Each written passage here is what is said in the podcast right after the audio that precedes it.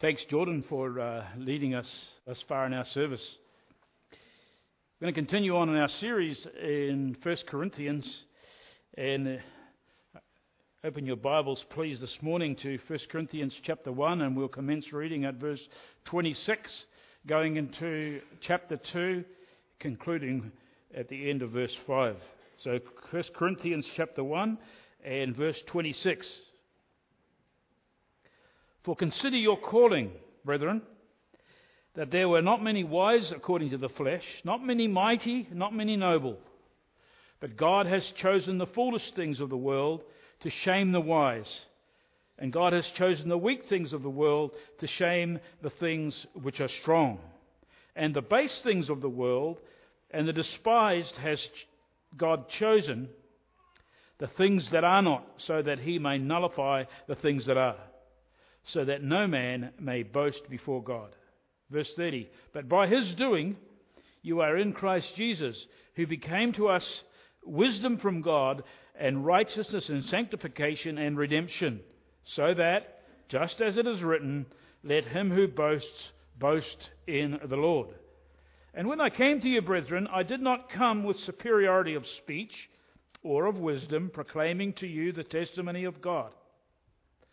For I determined to know nothing among you except Jesus Christ and Him crucified. And I was with you in weakness and in fear and in much trembling. And my message and my preaching were not in persuasive words of wisdom, but in demonstration of the Spirit and of power, so that your faith would not rest on the wisdom of men, but on the power of God. Shall we pray? Our Heavenly Father, we thank you for your word this morning. And it is true, we long for you to be our vision. May we have those lenses on which are your lenses, so that we can see the Word of God for what it really is, and the truth may be made plain to us. Open our eyes, Father, that we may see wondrous things of yourself. These things we pray in the name of our Lord Jesus. Amen. Last week we commenced the section that deals with God's wisdom versus man's wisdom. We saw that God's wisdom is centered on the, the word of the cross, the cross of our Lord Jesus Christ, and we see that expression in verse 18. And um, and we had a look at man's wisdom, which has all to do with intellectual ability or his own reasoning, thinking, and logic, etc. And this comparison was drawn by Paul to show the Corinthians and us today that the greatest blessing that man can receive is the salvation blessing that comes from God. And that is only received through the power of God's wisdom in the gospel. In contrast to the folly of depending on man made ideas and self confidence in those ideas. In our text, the Corinthians, we have seen, were so obsessed with their own intellectual wisdom that what they did is they chose men of their own particular liking and followed them as being their wise spiritual leaders. Nothing wrong with these men, by the way. They were good men. One of them was even Christ. And so, this follow the leader mentality, what it did is began to cause disputes in the church, and Paul challenges them about their overconfidence in human resources and their wisdom or their thinking. Now, this ancient setting that I've briefly described is not too different from where we are living today, folks. Not too different at all. Corinth, Corinth was a culture that was full of self confidence. We're going to have a little bit uh, a deeper look at the culture of Corinth later on as we go through this book. But it, one of the things was it was a self confident culture. It promoted wealth and power and pleasure and intellectualism as being the hallmark of accomplishment and success in life. That's what it did. And so we too, here today, here this morning, live in a similar culture that is saturated with this very similar worldview. Self esteem, self worth, self confidence are all seen as being the necessary ingredients for successful and rewarding lives. And like the Corinthian culture, we too can be far too impressed with our own wisdom, our own achievements, and our own accomplishments. In actual fact, being impressed with that is promoted big time in our day and age. But as we saw briefly last week, where has all this confidence in human wisdom and achievement got us? Looking at our own country, looking at our own culture, where has it got us, really, when you look at the big picture? The country, the culture is in more moral decay than it ever was, right? The evils of society are certainly not diminishing, so where's all the wisdom and man's intellect got us?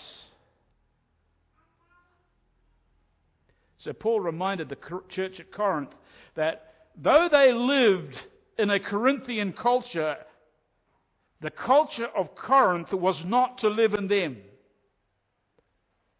That's what he was reminding them through all this. They were to live as what? They were to live as called out saints by God's power in the gospel. You see, they were sanctified, which is linked to the word saint, which means set apart. They were sanctified, set apart by God through the gospel, and they were to live depending on the wisdom of God rather than the wisdom of men. And what they were doing is a sort of going back. They were reverting. It's not as if these guys weren't saved. They were true born again Christians. We had that right in verse 1 and 2 because they were called saints. But they were tending to lean back on their own wisdom and understanding. And so these two themes, the wisdom of God and the wisdom of man, these two themes that are contrasted here, they run right throughout the first four chapters of 1 Corinthians. And here in verse 25, which we ended with last week, Paul makes this bold and upfront, attention grabbing statement of truth. The foolishness of God is wiser than men, and the weakness of God is stronger than men. We read that last week. In other words, what Paul does here in verse 25, he reinforces his argument, his discussion, his teaching from another angle. And he says, if it were possible for God to be foolish, which it is not, but if it were possible, God on his worst days would be far better than you are on your best days. That's what he's saying. Nothing man has or ever will have can match God's power and wisdom. So in our text today, Paul continues briefly, or, to, or he continues to verify that God's power and wisdom is unmatched by mankind, but it is worked out in human weakness. And so, first we see in 26 to verse 31 that we've read this morning, what he does is he asks the believers at Corinth, first of all, to take a good look at themselves. Take a good look at yourselves and remember the background, where you have come from, and who they are now in Jesus Christ. In other words, take a good look at yourselves and see where you've come from. That's the first section. And the next section in verses 1 to 5 of chapter 2, Paul speaks to the Corinthians again. He says, Now I want you to get your eyes off yourself and I want you to take a good look at me. Paul was being full of himself here. He was, as we'll see, he was wanting them to understand truth. And he asked them to remember how he ministered among them over an 18 month period, which we find that he was there in Acts 18. And so, how does he do? How does he go about this? Well, I've chopped this chapter up, or this reading today, in three parts, and um, just to make it easier to understand, he, he, he confronts them with, first of all, the puzzle of God's wisdom. The puzzle of God's wisdom. Paul here clinches his argument by firstly reminding believers at Corinth and us today to consider their calling. Okay? Consider your calling. Now, this calling is not about occupations and careers and, and their status in society uh, or, or where they were at at the time vocationally. No, no. You see, whenever Paul uses this word calling or call, it always refers to the effectual call of God by the Holy Spirit through the Scriptures that results in redemption. Always. This particular word here. We even have it in this chapter. Saints by calling at verse 2, and the called. There's a definitive in front of the call in verse 24. The called. And the Corinthian believers, in their carnal thinking, they had lost sight of this, this need of reminding, and they needed reminding of who they were before being called of God. They lost sight of this calling. And so Paul jolts them. He becomes their memory jogger. And he gives them a reality check. A bit like James does. James, in James chapter 2, verse 1 and 9, he's, he says, God is no respecter of persons. This is where James starts, you see. And so this is what Paul was doing here. In other words, Paul says, You surely know that God did not call you to be his children because you are wealthy, brilliant, or one of the influential leaders in society. He didn't call you because you were anything of those people, kind of people. Paul wants to make clear that these ideas of worth that man has are not even a box that needs to be ticked by God for his criteria of calling. As a matter of fact, those very things are what so often stumble and hinder people from sensing the need of the salvation, right? But at the same time, at the same time, if any saint fits these categories, wealthy and influential and someone and uh, maybe of more noble. If someone does fit these categories, it needs to be understood, Corinthians and us here this morning, that God saves in spite of them. God saves in spite of them, but not because of them. Not because of them. Years ago, I was always impressed when I was reading. Um, George Whitefield's biography. And he mentions a lady. And her lady was, this lady's name or title was the Countess of Huntingdon. She was a noble lady. She lived in the 1700s. As a matter of fact, she was a very, very good friend of John Wesley and George Whitefield. And, um, and she gave tremendous amount of financial support to their, both their ministry. And when she was discussing her salvation and um, considering this very text that we have this morning, it's been noted down in history that this is what she said Praise God for the letter M. Because it says that not many and not, not any. And so, no doubt, there were some, not many, in the Corinthian church who could say the same. One example is Crispus. If you go back to Acts chapter 18, you'll see that Crispus, he was a ruler, chief ruler in the synagogue. So he was a man with influence. He was a man who had respect in the society and in the, in the culture which he lived amongst Jewish people before he was saved. But the majority of these folks in the Corinthian church, they were not the academically elite. Most were uneducated. It was not a church full of movers and shakers and influential leaders and, and people who had political influence. No. By and large, most of them were from the lower ranks of society, even including the slave class. That's what the church was like. And this is why God's wisdom can be puzzling to some people.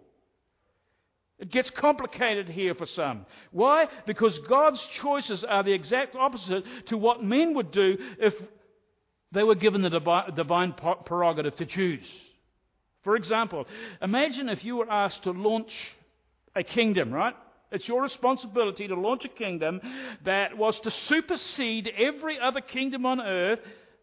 Where would we start looking? You know, I'm thinking I would be looking, first of all, to some very key people, um, and certainly maybe gifted people with lots of talent, maybe able bodied people, and certainly people with lots of wealth, and I'd certainly be looking for the movers and the shakers of this world. That's what I would naturally be inclined to, to look to.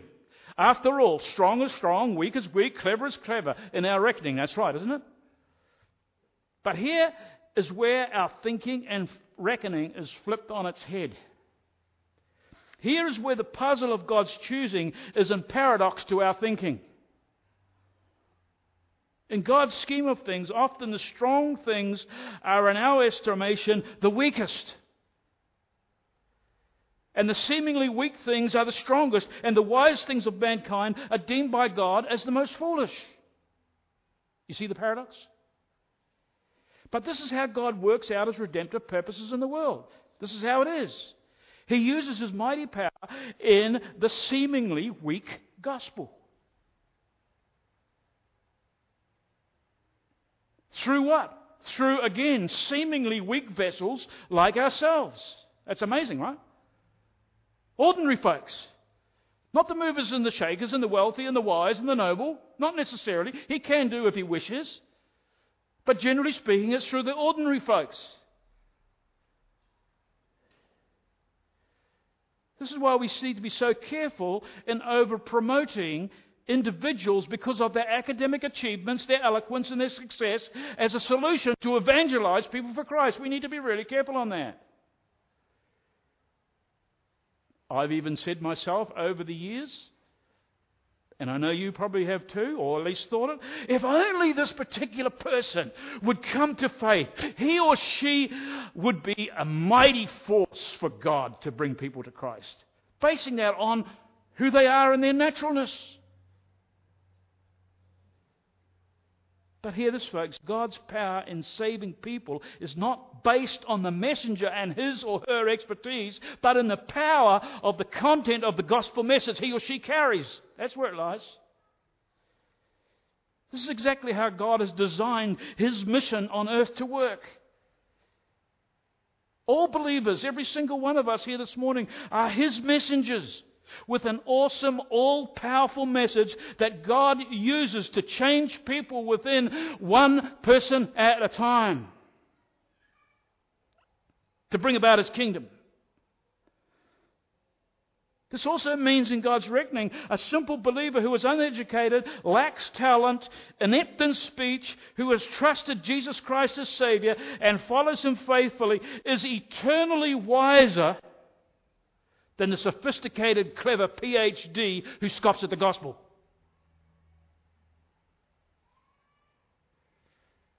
The simple, believer has, has been given what? He's been given, she's been given the mind of Christ, we're told in verse 16 of chapter 2. We've been given the mind of Christ. In other words, he or she knows about forgiveness. We know about something of God's love, something of His grace, something of His mercy. We know about life and hope, and we know about God Himself, right? But the unregenerate, the unsaved PhD knows nothing beyond his what? Beyond his own learning, his own books, his own skill, his own experience. He knows nothing about life here and beyond. Hence, he can be only viewed as foolish. You got the picture? The power and wisdom of God is in the gospel, folks. This is, this is God's way. He chooses the foolish things, the weak things, the base things, the despised things that, that are not, all in order what to, to shame the wise and to shame the strong and to nullify the things that are. We have that in verses 27 and 28.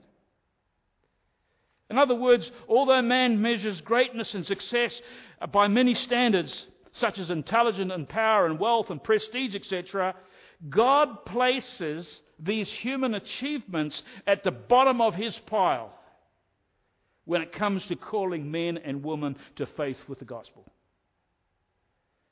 They count for nothing when it comes to turning sinners into saints. They count for nothing.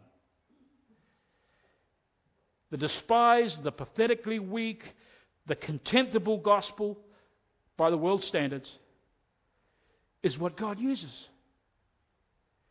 And that baffles the world. But, dear friend, may it never ever baffle us, right? They cannot see its wisdom no matter how eloquently it is presented. Why is that? It's because they're spiritually, spiritually blind and they're consumed with their own self confidence. After all, who needs a cross? Who needs a Savior? Who needs forgiveness? I have all I need in my own achievement. This is the world's language, right? This is the unregenerate's language before they've been touched by the Spirit of God. As someone has said of the gospel, God reveals the greatness of his power by demonstrating that it is the world's nobodies that are his somebodies. Consider your calling, brethren. May we this morning, nobodies, all of us nobodies, may we who are now somebodies, you got that? We are now somebodies in God's estimation, and that's what matters, right? May we consider our calling and be brought back to the foot of the cross. We often need that. And may there we again be freshly enamored with God's love for us in and through Jesus Christ, who willingly paid the price for our sin. And by believing in that cross work, we are redeemed, we're justified, we're reconciled to God, and we're set apart to start to be saints. Wonderful truth, amen. But why has God chosen to demonstrate his wisdom this way? Why has he done this? This comes to our second point the purpose of God's wisdom. So we've had the puzzle of God's wisdom. Now we see the purpose of God's wisdom. We see this in verses 29 to 31. The answer to this question is pretty clear. It says that no man should boast before God, but by his doing you are in Christ Jesus, who became to us wisdom from God and righteousness and sanctification and redemption, that just as it is written, let him who boasts boast in the Lord. In other words, God demonstrates his wisdom through the gospel so that he may receive all the glory. For our salvation is all of his doing. So that he may receive all the glory. That's the answer, the purpose of God's wisdom. You go to the book of Ephesians, where Paul writes to them, and, and in describing God's plan of salvation, three times he inserts in that first chapter to the praise of his glory, to the praise of his glory, to the praise of his glory. Three times. And if you're a good Bible student, you know when something is repeated, you've got to be important, right? And here it is. And so this is the primary purpose for God's power demonstrated in the gospel His glory. And we dare not and we cannot in any way, shape, or form claim any of that, folks. We cannot. Our salvation is not based on our salvation is not based on, on gospel power plus something else. It's not based on God's wisdom plus our good living, God's wisdom plus our prayers, or God's wisdom plus our church attendance, or our morals, or our tithing, or our confessions. No. In other words, no man, even with all his intellect, all his social status, all his wealth, or his nobility, or his good living, either before or after salvation, should ever dare brag about his position or her position in Christ. We cannot do that. Why? Simply this because there is absolutely nothing we can offer to God in and of ourselves. There is nothing that we can help, we can or to add, or even kickstart our acceptance to God. We've got nothing. The text clarifies this by saying, and verse 30. See that there? But by his doing. By his doing. Doesn't say by his doing plus something else. No, by his doing. Paul wrote a similar thing in, in 2 Corinthians chapter 4 and 7. This is what he said there. But we, he's speaking of believers here, to the church at Corinth, same church, but we have this treasure. What's he talking about? What's the treasure? The treasure is the power of God in the gospel. It says, But we have this treasure, treasure in earthen vessels. What does earthen vessels speak of? I know if it was an our I know what would happen to them very quickly. They'd be smashed on the tile floor. And I believe that's what it's here for earthen vessels. And that's us, folks. We're fragile, right? We make mistakes, yet we are very fragile. We've, we've, got nothing beautiful in us, as it were, to present the gospel in a more attractive way than, than God presents it. So Paul says, But we have this treasure in earthen vessels, that the excellency of the power may be of God and not of us. There it is. 2 Corinthians 4 7. So the Corinthian saints, just like us, needed to realize that they were who they were by God's grace alone, through faith alone, and nothing else. That's why none of us can claim to be someone who God delighted in. I often think of Abraham like this, you know. I've got into discussions with people and think, oh, well, God chose Abraham because he was a good guy. There had to be something in him. No, no, no, no. Abraham was an outright heathen, just like all the rest of them. But God, in his sovereignty, chose Abraham. Puzzle, we don't know. Let God look after his doing. But this is God's doing. And, we cannot claim that God delighted in us, and because He delighted or saw something of worth in us, He chose us. No. Ephesians 2 1 tells us exactly what we were. Every single one of us were dead in trespasses and sin. And I don't think any more horrible a situation can be than that. Dead in trespasses and sin. And in pure grace, by the effective working power of His gospel, He called us to faith and repentance. I love how the old, old hymn puts it down. It says this Nothing in my hand I bring, simply to the cross I cling. Naked come to thee for dress, helpless look to thee for grace. Foul I to the fountain fly, wash me, Saviour, or I die. Hence, to God be the glory, great things He has done, right? You'd agree with that, Sharon? Amen. But there's a second aspect of why we that we see connected here to the purpose of God's wisdom is that He has also has a salvation blessing in store for His people. So it's not only for God's glory, but there's a spin off here. There's a salvation blessing for God's people. We see this in verse 30 as well. The Father's power and wisdom in the gospel not only glorifies Him, but it also blesses us with every spiritual blessing in the heavens in Christ Jesus. Nothing more to be added. Have that in Ephesians 1 2. God gives us a complete package. God's wisdom instantly at salvation, and from then on, progressively replaces our wisdom. I love it to see when Christians grow in the wisdom and the knowledge of God, and the grace and the knowledge of God. Jordan used a great expression this morning. When Christians grow, and their human wisdom is replaced by God's wisdom, they start seeing things, everything in life. They see their marriage, they see their family, they see their work situation through God's eyes. That's how we want it to be, right?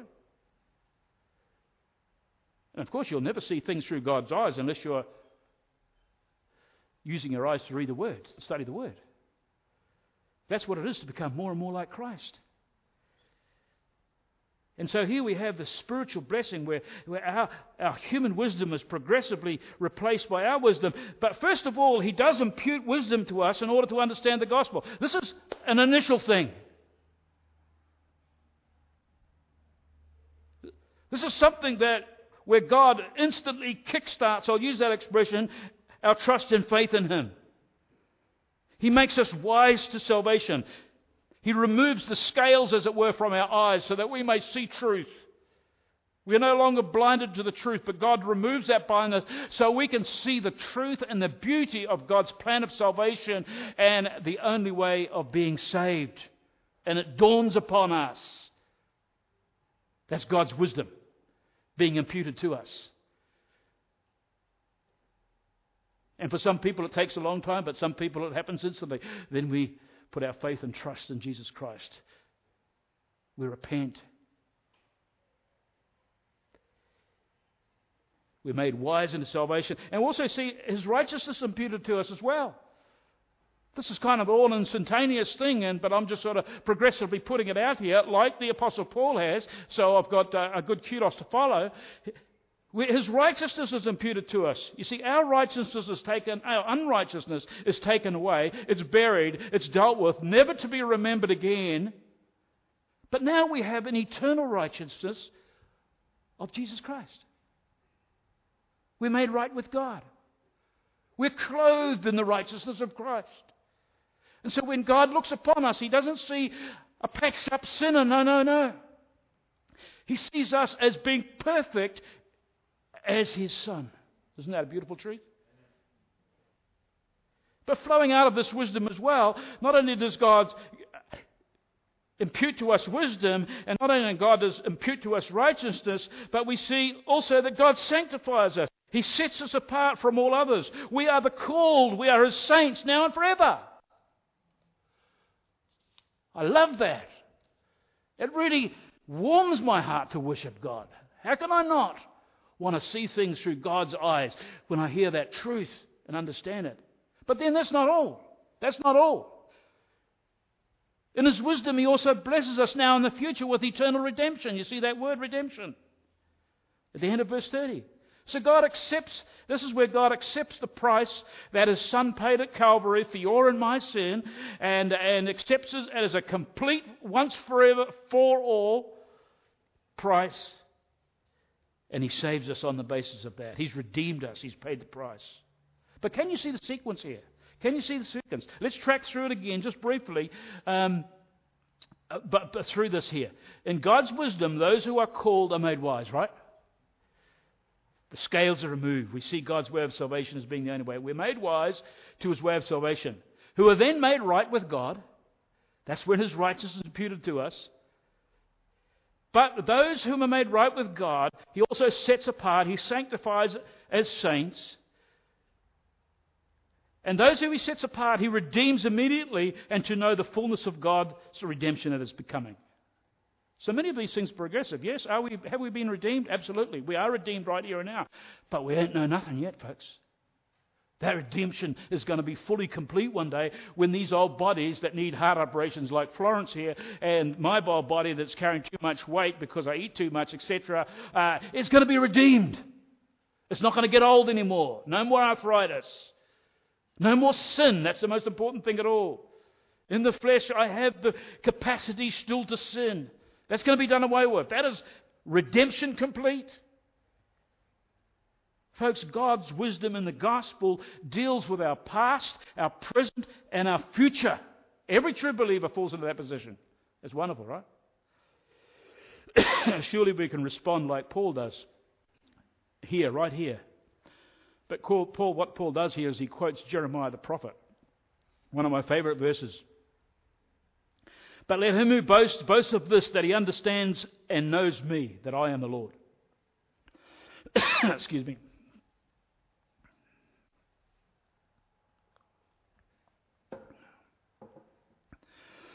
and, and, again, Paul, he mentions to the Galatians in um, chapter 6, verse 14. Excuse me, man, that voice is really caught. This is what he says in, in 6.14. May it never be that I would boast except in the cross of our Lord Jesus Christ. That's an awesome verse, isn't it? That one there in Galatians 6.14. Romans, Paul also says in Romans 11.33, this is when he, he just looks at all the truth and all this wonderful truth that we've been talking about. Oh, the depth of the riches, both of the wisdom and knowledge of God. How unsearchable his judgments and unfathomable his ways. That's our response too, surely, isn't it? So we've had the puzzle of God's wisdom, we've had the purpose of God's wisdom, and now finally we come to the proclamation of God's wisdom. We see this in verses 1 to 5 of chapter 2. In this section, Paul adds further fuel to his argument by calling the Corinthians, okay, now get your eyes off yourself. And don't consider your calling so much, but you consider me. You take a look, good look at me. And he asked them to think back and remember how he conducted himself when he was with them. Here he's a memory jogger again. And this is what he says I did not come to you with superiority of speech or of wisdom, proclaiming to you the testimony of God. For I determined to know nothing among you except Jesus Christ and Him crucified. And I was with you in weakness and in fear and in much trembling. And my message and my preaching were not in persuasive words of wisdom, but in demonstration of the Spirit and of power, that your faith should rest on the wisdom. Your faith should not rest on the wisdom of men, but on the power of God. You see, Paul reminds them that his proclamation of God's wisdom, the testimony of God to the Corinthians, was not proclaimed with impressive words of human reasoning. That's what he tells them. His ability to be eloquent and using clever rhetoric and philosophical argument for the gospel was purposely held at bay. And by the way, Paul could have used those if he had wanted to. Remember, he was a, a studier of the law under the feet of Gamaliel, the, one of the top professors of his day.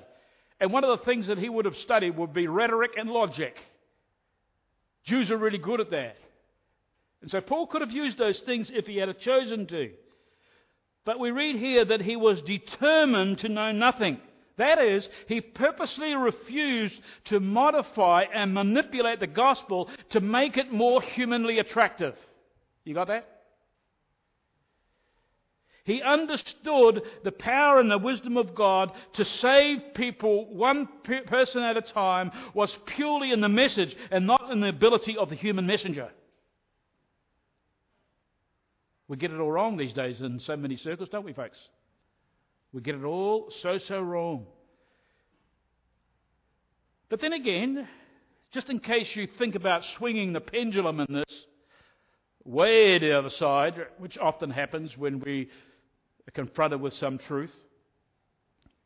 Paul was not a guy who just punched out a whole lot of cold, hard facts about Jesus Christ in some monotone voice like he was reading a dictionary. No. You ever read a dictionary? It's pretty good reading sometimes, but it's pretty boring. He didn't do that. He was not some robot who monotonously spewed out information with no passion and no zeal and logical argument in his presentation. No, he wasn't like that. You might say, How do you know? I know it because we told in Acts 18, verses 4 and 5, when he was in Corinth, this is what it says. He was reasoning in the synagogue every Sabbath and trying to persuade Jews and Greeks and Paul began devoting himself completely to the word, solemnly testifying to the, Jews, to the Jews that Jesus was the Christ. The words reasoning, persuading, and testifying all carry the idea that Paul was emotionally and intellectually involved in proclaiming God's wisdom. He was devoted to the word. That's a very important phrase here. He was devoted to the word. Not to some clever salesman type method of engineering the gospel. No, no, no. His reasoning and logic began and ended with the scriptures.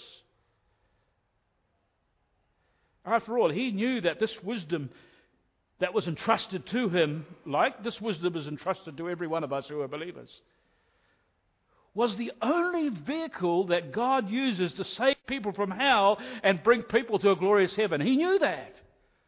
So, how dare he use some human or rely on, depend on some human intellectual uh, reasoning?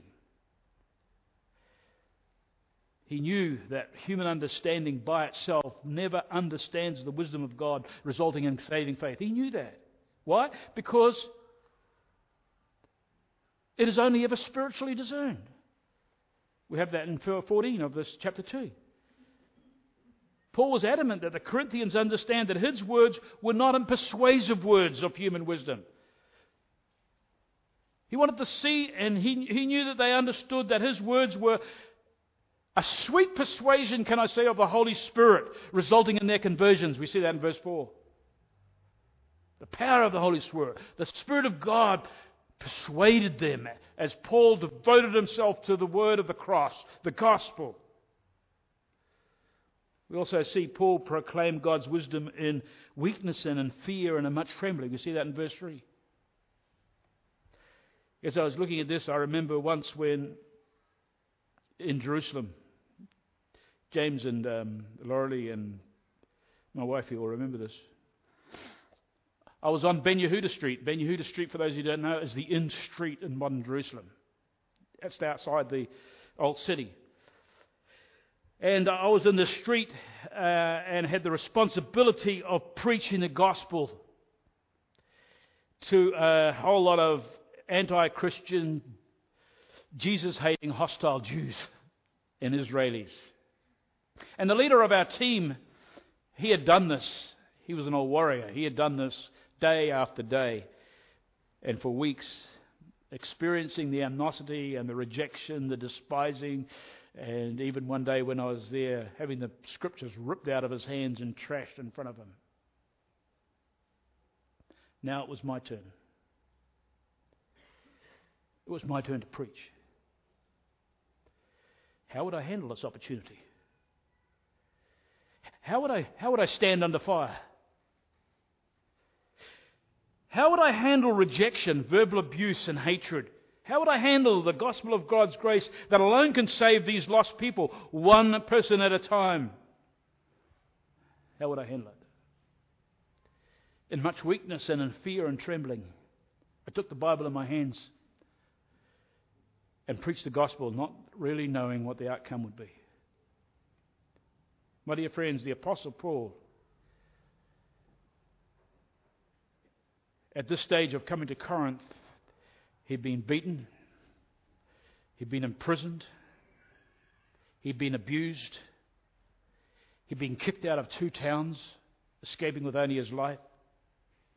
So, in weakness and in fear and much trembling, he came and preached at the Corinth. That's one way to look at this text. But I believe that there's a more accurate way. In weakness. You got that? In weakness. That is, in the weakness of the gospel message, which is really the power of God. Paul came with nothing else in his spiritual toolkit. What a man. Nothing else. No gimmicks. No entertainment. No crowd softness in fear and in much trembling, he brought the gospel. Was he trembling? Not for his life, not for his own, only for his own adequacies, but fearful and much trembling, knowing that the gospel also might be rejected.